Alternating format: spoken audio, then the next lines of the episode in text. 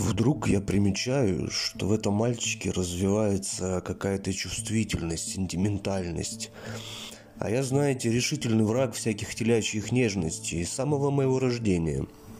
И к тому же противоречий, горд, а мне предан рабски, предан рабски, а вдруг засверкают глазенки и не хочет даже соглашаться со мной, спорит, на стену лезет.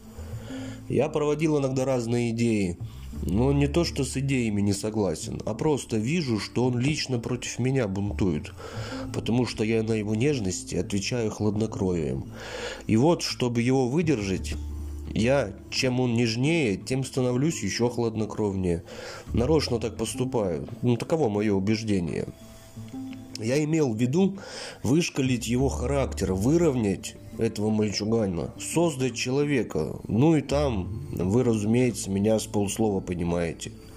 Вдруг замечаю, он день, другой, третий смущен, скорбит, но уж не о нежностях, а о чем-то другом, сильнейшем, высшем. Думаю, что за трагедия? Наступаю на него и узнаю штуку. Каким-то он образом сошелся с лакеем покойного отца вашего, который тогда еще был в живых Смердяковым. А тот и научи его, дурачка, глупой шутке. То есть не глупой, а зверской шутки, подлой шутки. Взять кусок хлеба, мякишу, воткнуть в него булавку и бросить какой-нибудь дворовой собаке. Из таких, которые с голодухи кусок не жуя глотают. И посмотреть потом, что из этого выйдет. Вот и смастерили они такой кусок и бросили вот этой самой лохматой жучки, о которой теперь такая история одной дворовой собаки из такого двора, где ее не просто кормили. Она-то весь день на ветер лает. Любите в этот глупый лай Карамазов, а я терпеть не могу.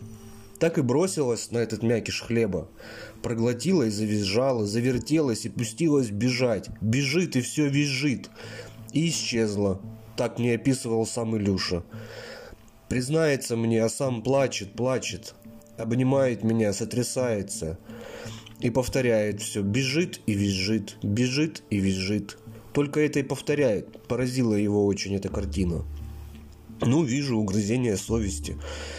Я принял серьезно. Мне, главное, из-за прежнего хотелось его прошкалить. Так что, признаюсь, я тут схитрил, притворился, что в таком негодовании, какого, может, и не было у меня вовсе. Ты, говорю, сделал низший поступок. Ты подлец. Я, конечно, ничего не разглашу, но пока прерываю с тобой всякие сношения. Дело это обдумаю и дам тебе знать через Мурова. Буду ли продолжать с тобой впредь отношения или брошу тебя навек, как подлеца. Это страшно его поразило. Я, признаюсь, тогда же почувствовал, что, может быть, слишком строго отнесся. Но что делать? Такова была моя тогдашняя мысль. День спустя посылаю к нему Смурова и через него передаю, что я с ним больше не говорю.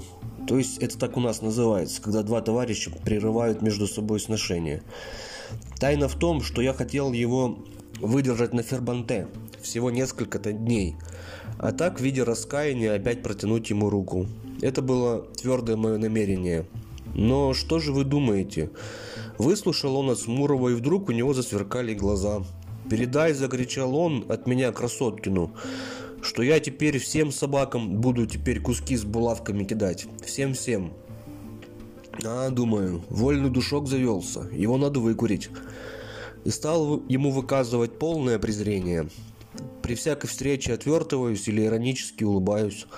И вдруг тут происходит этот случай с ему отцом. Помните мочалка-то? Поймите, что он таким образом уже предварительно приготовлен был к страшному раздражению. Мальчики, видя, что я его оставил, накинулись на него, дразнят «мочалка, мочалка». Вот тут-то у них и начались баталии, о которых я страшно сожалею, потому что его, кажется, очень больно тогда раз избили.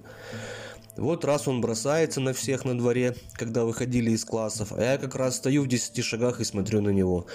И клянусь, я не помню, чтобы я тогда смеялся. Напротив, мне тогда очень-очень стало жалко его. И еще миг, и я бы бросился его защищать. Но он вдруг встретил мой взгляд. Что ему показалось, не знаю. Но он выхватил перочинный ножик, бросился на меня и ткнул мне его в бедро, вот тут, у правой ноги. Я не двинулся, я, признаюсь, иногда бываю храбр. Я только посмотрел с презрением, как бы говоря взглядом, не хочешь ли, мол, еще за всю мою дружбу, как я к твоим услугам. Но он другой раз не пырнул, он не выдержал, он сам испугался, бросил ножик, заплакал в голос и пустился бежать. Я, разумеется, не фискалил и приказал всем молчать, чтобы не дошло до начальства. Даже матери сказал, только когда все зажило. Да и ранка была пустая, царапина. Потом слышу, в тот же день он бросался камнями и вам палец укусил. Но понимаете, в каком он был состоянии? Ну что делать? Я сделал глупо. Когда он заболел, я не пошел его простить. То есть помириться. Теперь раскаиваюсь. Но тут у меня явились особые цели. Ну вот и вся эта история. Только кажется, я сделал глупо. А собаку жалко, да.